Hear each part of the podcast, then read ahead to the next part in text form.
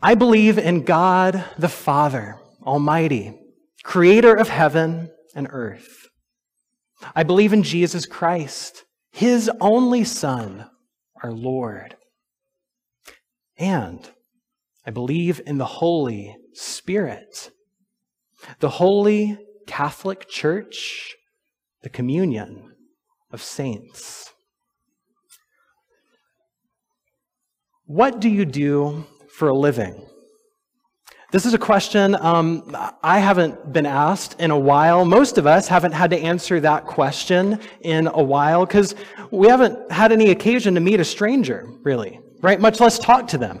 And so the people we're talking to know what we do for a living. No one's asking us, What do you do? Uh, but as the, the world begins to, to open up more and more, you know, we're not out of the woods yet, but maybe on the way um, we need to learn how to talk to each other again, right?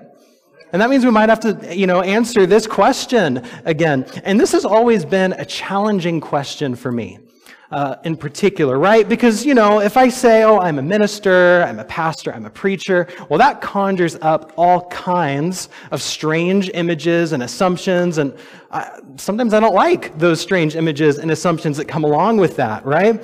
And so, man, how do I answer that question?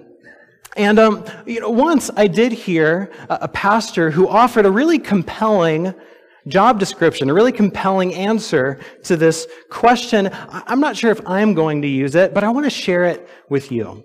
All right, so he, he described, you know, one of those kinds of moments, you know, sitting next to someone uh, on the airplane, uh, chatting with her about where they were heading, right? And, and then the question comes, so, what do you do? And he answers, well, I work for a global enterprise. She responded, Do you? And he answered, Yes, I do. We have outlets in nearly every country in the world.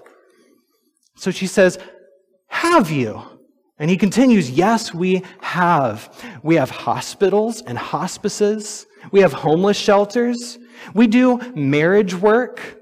We have orphanages. We have feeding programs, education programs. We do all sorts of justice and reconciliation work. Uh, basically, we look after people from birth to death, and we help them live in between. You know, and he recalls this interaction he's having with this woman on the plane. He describes her response aloud and sort of uh, amazed, wow. Wow, you know, so loud that the other people on the plane kind of look over. At what's going on over there? Wow. She asks, well, What's it called? And he answers, It's called the church. Have you heard of it? Right? Now, I, I love this description uh, because the church is, in many ways, a sort of global enterprise. I mean, we're here in Federal Way, Washington, but the church exists all throughout the world. You know, and though each congregation is unique, we are all a part of God's kingdom building project across the globe. And so, this is something we're going to reflect on this morning as we consider these lines from the Apostles' Creed, the Holy Catholic Church, the communion of saints.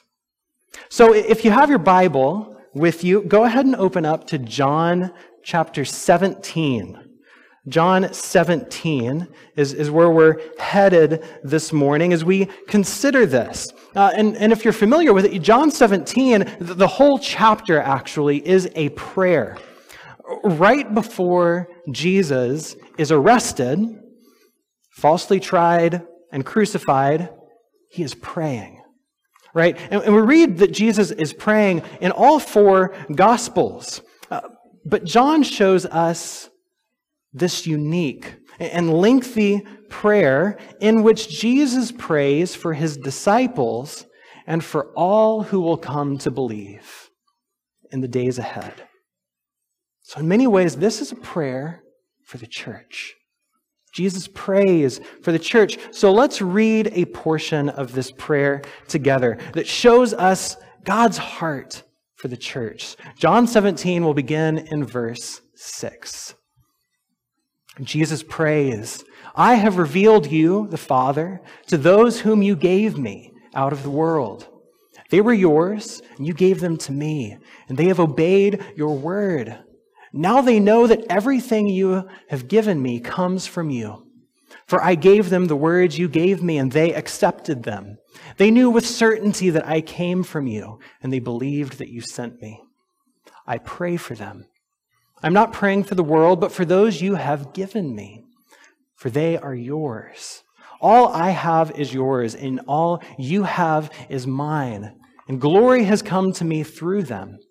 I will remain in the world no longer, but they are still in the world, and I am coming to you. Holy Father, protect them by the power of your name, the name you gave me, so that they may be one as we are one. While I was with them, I protected them and kept them safe by that name you gave me. None has been lost except the one doomed to destruction, so that Scripture would be fulfilled. I am coming to you now, but I say these things while I am still in the world, so that they may have the full measure of my joy within them. I have given them your word, and the world has hated them, for they are not of the world any more than I am of the world. My prayer is not that you would take them out of the world, but that you would protect them from the evil one. They are not of the world, even as I am not of it. Sanctify them by the truth. Your word is truth. As you sent me into the world, I have sent them into the world. For them I sanctify myself so that they too may be truly sanctified. My prayer is not for them alone. I pray also for those who believe in me through their message. That's us. That all of them may be one, Father, just as you are in me and I am in you. May they also be in us, so that the world may believe that you have sent me. I have given them the glory that you gave me so they may be one as we are one. I and them, you and me, so that they may be brought to complete unity. And then the world will know you sent me and have loved them even as you have loved me. This is the word of God for the people of God. Amen. Let's pray. Oh Lord, we thank you for praying this prayer over us. God, I pray today that as we reflect on the words of Scripture, what it means to be the church, that you would sharpen our minds and soften our hearts, that we might know you and love you. We pray this in Jesus' name. Amen. Amen. So today we are reflecting on the church. What Jesus prayed for about the church, and what the Creed teaches us about the church. And one of the things we're going to have to grapple with this morning is the difference between what the church is and what the church ought to be. Because sometimes there can be quite a wide gulf between those two. Anyone who's been around the church for a while? Amen. Right? But my hope as we consider what Jesus has prayed and what the Creed teaches us is that we will come to be able to confess the ways that, that we have failed to truly be the church. Uh, that, that we will be able to find healing from the ways that, that maybe we've at times been harmed by the church. Uh, but also, as we consider these things, I hope that we are able to catch a vision for what it means to truly be the church. So we can live into that prayer that Jesus has prayed over us. And so, as we reflect on church together this morning, I, I simply want to consider the phrase that is given to us in the Creed, right? The Holy Catholic Church. It's three simple words. Uh, so let's consider each one of these, but we'll go in reverse. All right, we'll start with church and then we'll build from there. All right, so church. Right, what is the church? Very simply, the church is a group of people. It's a group of people. Just like we said about the Holy Spirit last week, the Spirit is not an it, but, but a who, a person, right?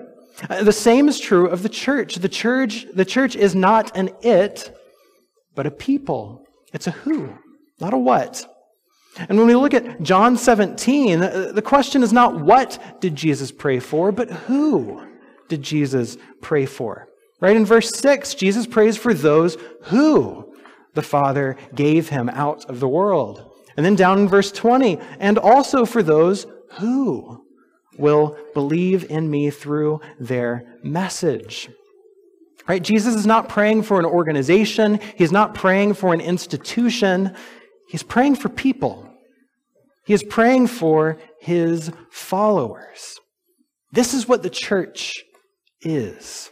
This is what church means. And, and I'm so grateful. Uh, my mother taught me this from when I was very little right? When I was a kid, there was this little sort of rhythmic saying that we had with hand motions. Some of you might be familiar with it. I want to try it together, all right? The hand motions go like this. You take your hands together, fold your fingers into the middle, right? That's step one.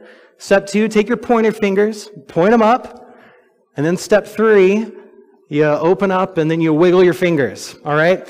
Some of you already know this, right? So the saying, as it was, is this is the church, and this is the steeple, and open the doors, and there are the people. And that's cute and fun, but it's wrong. All right? My mom corrected this, and she taught me this version. This is the building. It has a steeple. But open the doors, the church is the people. The church is the people. Right? This is what it means to be the church. The church is the people. Right? And that's where that sort of opening story that, you know, that one pastor told about the church as a global enterprise actually starts to go wrong. Because there is a sense in which the church is this global thing, but it's not a company offering goods and services. It's a community of belonging and participation. The church is not an event to attend.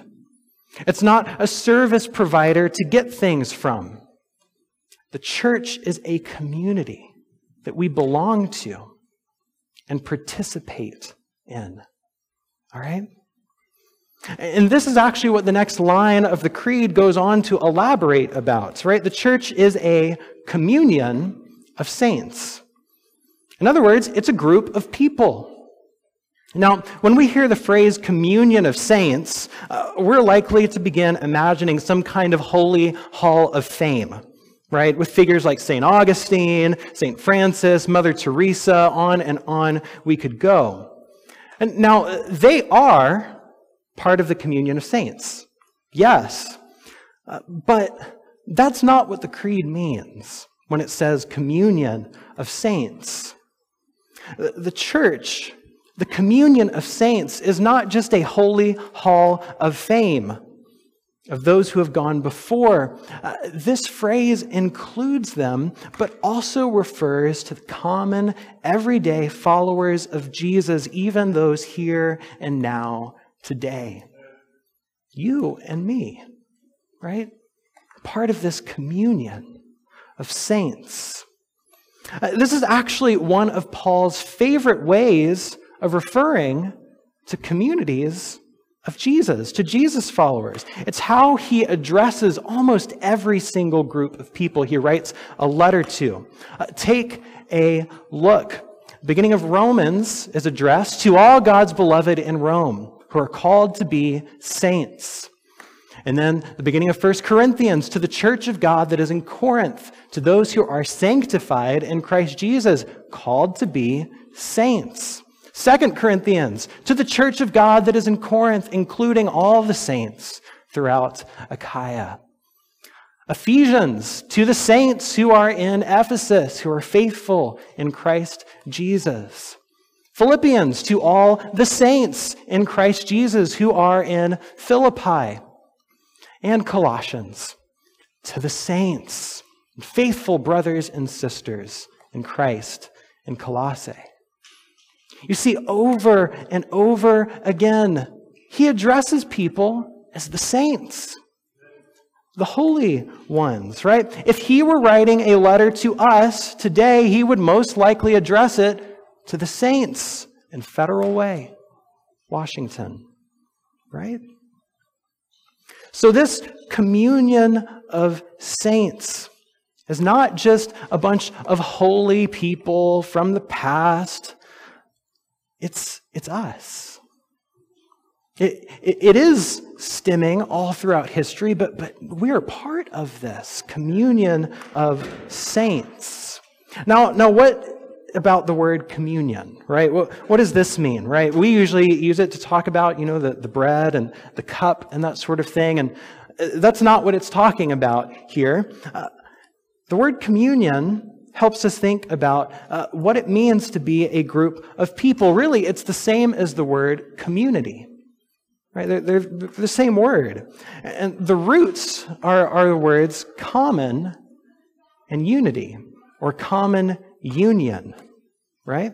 So a communion or a community is a group of people who have something in common. That's what it means to be a community to, to be to have a common union and that's why this word community takes all kinds of different shapes and, and meanings because there are all kinds of different things that people might have in common right it could be a place like a city or a neighborhood talk about the community right uh, it could be an activity like a job or a hobby you know talk about the hiking community uh, you know talk about your work community, something like that. And it can also be spiritual, the church, right? A, a, community. Now, what are the things that the church has as our common union? What are the things that we have in common? One of my favorite descriptions in the Bible is from Acts chapter 2 verses 42 to 47. Uh, it describes they devoted themselves to the apostles' teaching, to fellowship, to the breaking of bread, and to prayer. Everyone was filled with awe at the many wonders and signs performed by the apostles. All the believers were together, and here it is, had everything in common. Right? They sold property and possessions to give to anyone who had need. Every day they continued to meet together in the temple courts. They broke bread in their homes they ate together with glad and sincere hearts, praising God, enjoying the favor of all the people. And the Lord added to their number daily those who were being saved. I, I love this description. This is one of my favorite passages. What is their common unity? What do they have in common? Well, they share their time, they share their resources, they share their food, they share their homes. Uh, and, and, together, they are devoted to a number of, of spiritual practices together, right? Uh, teaching and fellowship, breaking of bread and prayer. This is what it means to be the church. The communion of saints, not a, a, formal institution of some kind, but a lively bunch of people who share meals and journey together through scripture and prayer. This is what it means to be the church, a group of people who are devoted to Jesus and share life together. That's what it means to be the church. But there's more. Right? The church is not only a collection of individuals in a specific place. The church is bigger than that. And that's where this, this sort of global enterprise idea kind of becomes helpful, a helpful metaphor. Not in the sense that the church is a multinational service provider, right? It's not that. But in the sense that the church, this community, transcends space and even time. And this is what is meant in the creed by the word Catholic. All right, now you see a lot of people uh, start to get nervous when we come across the word Catholic in the creed. Because it's easy to think, oh, you know, that just means the creeds are just a bunch of beliefs for the Catholic Church. But we need a little history lesson to understand it. Because the, the Roman Catholic Church, uh, as a formal entity, didn't really uh, exist until the middle of the 11th century, whenever the, the Eastern and the Western Church split. And the Roman Catholic Church is, is what became of the Western Church. Uh, and, and that's when it formally came into existence. But this word, Catholic, becomes part of the creed at least 300 years before that. Uh, and, and, so you know, this word, Catholic, is, is the root is actually from Greek. It's the words kata, which is a preposition that means uh, about or, or through or throughout. And then the, the second half of the word is the word holos, which, is, which means whole. All right? So the word Catholic, kata holos, means throughout the whole. Throughout the whole world is, is what they're getting at. This word Catholic, it's not referring to a particular branch or denomination or tradition of the church. In fact, quite the opposite. It is declaring that the church transcends traditions, denominations, and branches. The church is bigger than that. And so, yes, there are local congregations that exist in specific places and times. Many of those local congregations are associated with different denominations or traditions. But the church, the, the, the, Catholic Church, the church throughout the world, is not defined by those structures. It is universal, it goes beyond all of that stuff.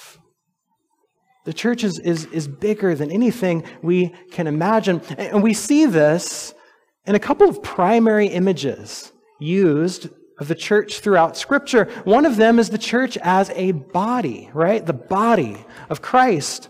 It's one of Paul's favorite metaphors for describing the church. You know, the body of Christ is made up of many different parts. And now, when we're thinking about this, when we're reading these passages, we often think of ourselves, individuals, as the different parts. Uh, and, you know, all those different parts make up the congregation. But, uh, you know, I think that we can expand this metaphor and actually think of the different parts as different congregations of people. And the body of Christ is the global, universal Catholic church with Jesus as the head over all. Right? The body of Christ made up of many parts, many congregations, many different people, but, but one body with Christ as the head. Another image uh, that helps us to think about this throughout Scripture is the image of family. Right? It's another one of the primary ways that the church is referred to. Fellow Christians are constantly called brothers and sisters, right? And, and this kind of just makes sense. I mean, I have brothers, and we're all over the place, right? I've got one brother over in Massachusetts. I've got another brother who lives down in California with his wife and son. And then I've got another brother who's somewhat transient. He works in Alaska during the summer and is kind of in the mainland, so to speak, the rest of the year doing different things. So we're all in different places. We're, we're all over the map, literally. And we all live different lives, have different practices and things that we do, uh, have our own unique communities that we're a part of. But we're still all one family. We're still all brothers. And this is what it is to be the church, right? There's a congregation here in Federal Way, but there are other congregations in other cities right? Sure, we are a, you know, in the tradition of Church of Christ, but there are Methodist churches and Baptist churches, Presbyterian churches, non denominational churches, on and on we can go. We are in different places, have different communities, different uh, practices at times, but we are all one family. We're all one family right? And this is what it means to be the church. This is the primary thing that Jesus prays for in John 17. In verse 11, he prays that they may be one as we are one. Again, in verse 21, he prays that all of them may be one, Father, just as you are in me and I am in you. He prays for this unity. In verse 23, he says, So that they may be brought to complete unity, then the world will know you sent me and have loved them, even as you have loved me. We are known to belong to him because of the way that we love each other, because of the way that we are one. You know, my life has, has given me a kind of unique perspective on this. Uh, my parents divorced before I was even a year old. And so I, I grew up my entire life between two different homes. And for me, that meant between two different churches as well. Know, we'd alternate weekends. And so one week I'd be going to church at this place, and another week I'd be going to church over here. And this meant that from the very beginning, I learned there's not just one way to do church. There are a lot of different ways to do church right? There's not just one way to understand the Bible, right? You know, I grew up between these two different churches, and both of them were deeply devoted to the teachings of Scripture. But they often came to different conclusions as they read it. And growing up between these two places helped me to learn to honor those differences and to see that Jesus is the head over, over both, right? This church does something this way, and they kind of read it like this. This church does it that way, and read it like that. But Jesus is Lord over all. And, and so, you know, I, I grew up with this. This is really important for us to understand that there are so many varieties, so many uh, differences within the church, but we're all one family. Many different congregations, many different denominations, but there's only one church. There's only one church. This is what it means when the Creed uses this word, Catholic, throughout the world. Universal. One church. So, church is a community of people following Jesus together, right? And, and, Catholic Church means this community of people stretches throughout the entire world uh, in all kinds of, of different cultures and traditions and, and, and ways of living. And so it stretches beyond tradition, beyond denomination. So, what about holy? Holy Catholic Church. Well, this is also something that Jesus prays for. If you look at verse 17, Jesus prays, Sanctify them by the truth. Your word is truth. See, the word translated sanctify, it's the same Greek word that's translated holy. And so, what Jesus says is make them holy, sanctify them, make them holy. What does it mean to be sanctified? What does it mean to be made holy? I, I want to remind you again uh, of what I said last week. This third section of the creed is not just a hodgepodge of various different beliefs kind of crammed in at the end. Uh, all of these things that we're talking about these last few weeks fall under the heading I believe in the Holy Spirit. I believe in the Holy Spirit. And this is emphasized by the repetition of the word holy, right? We believe in the Holy Spirit who creates the holy church. And so to be sanctified, to be made holy, means what we talked about last week. It means being a people who walk with the Spirit, people who are guided by the Spirit. Now, I, I want to expand our understanding of what it means to be holy as we think about this, because most of the time when we think about holiness, we think that it means moral perfection.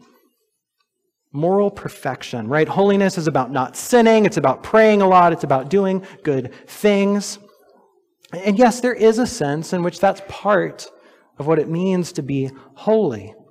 But, but holiness is more than that. The word holiness or sanctified literally means to be set apart. To be set apart. Right? For example, uh, I, we have a lot of pins at our house. Uh, and you know they're, they're kind of scattered all over the place but there's kind of a drawer where you can usually dig and find pens or a marker or something like that but there's a particular pen that i like all right and I don't keep it in that drawer. I have that pen set apart so I can write with it, right? I, I keep it on my desk. Uh, this pen is set apart for me to write with. That pen is holy. That pen is sanctified. All right? In this sense, the word holy isn't referring to moral perfection. Rather, it refers to missional purpose. Holiness has to do with the purpose that God has set us apart for. And this is what Jesus prays. Look at verse 17 again. He says, Sanctify them by the truth. Your word is truth. And the very next verse, As you sent me into the world, I have sent them into the world. So to be sanctified, to be holy, means we are set apart to be sent. We are set apart to be sent. We are the pen that God writes with. Salvation is not about being chosen to receive an award. It's about being chosen to get to work. Right? We are chosen to join God and what He is doing to care for and restore the world. And this is always what God has done. God has always chosen people to partner with. Right from the very beginning, He creates humanity, male and female, sets them in the garden to care for it, to tend to it. Right? And then from there, you know, he calls Abraham and, and Sarah and says, I'm going to bless you so that every nation might be blessed, so that all people might be blessed. He chooses a few people to get to work. Right? He calls Moses and the nation of Israel, says, You are my people, and I am your God right? He chooses them not to give them a, a, sticker or an award, but to say, hey, you are my people in the world to transform the world. He chooses priests and prophets to speak through, bring life into the world, and he chooses us, the church.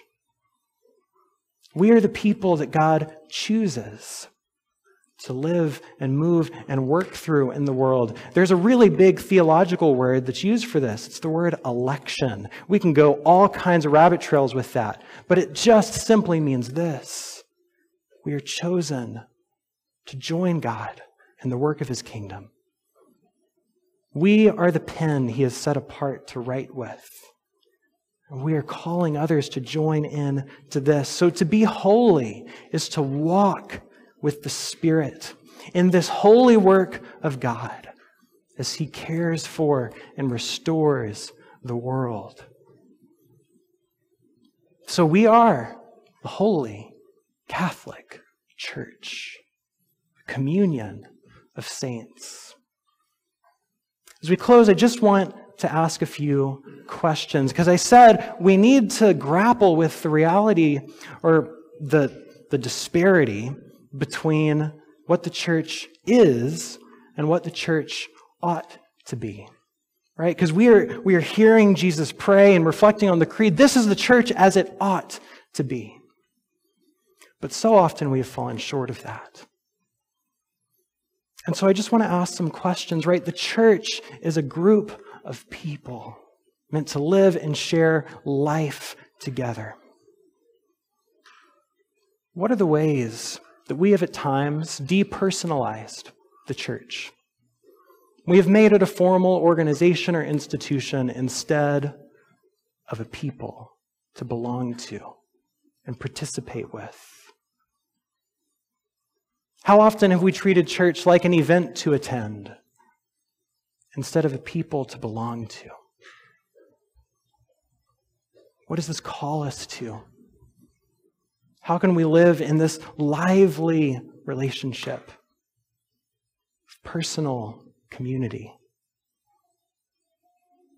The church also, as we've talked about, is Catholic. It's meant to be universal, this one people. I pray that they may be one as we are one. How often have we gone around dividing things instead of uniting?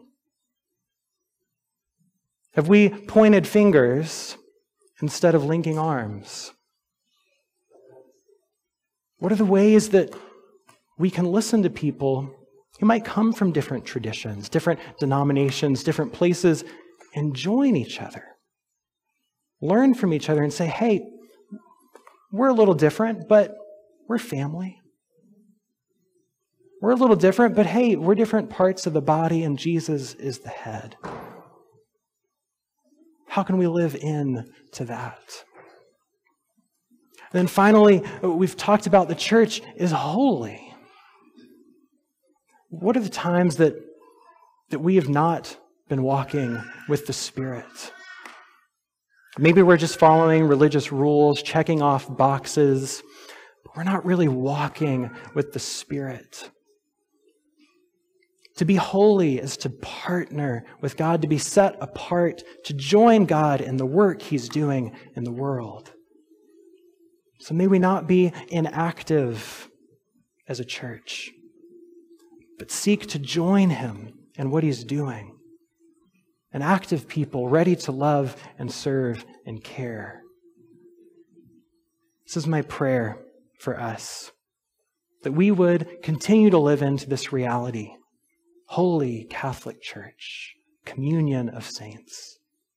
May we pray that God would make us one, just as He is one, that the world might know His love. Amen.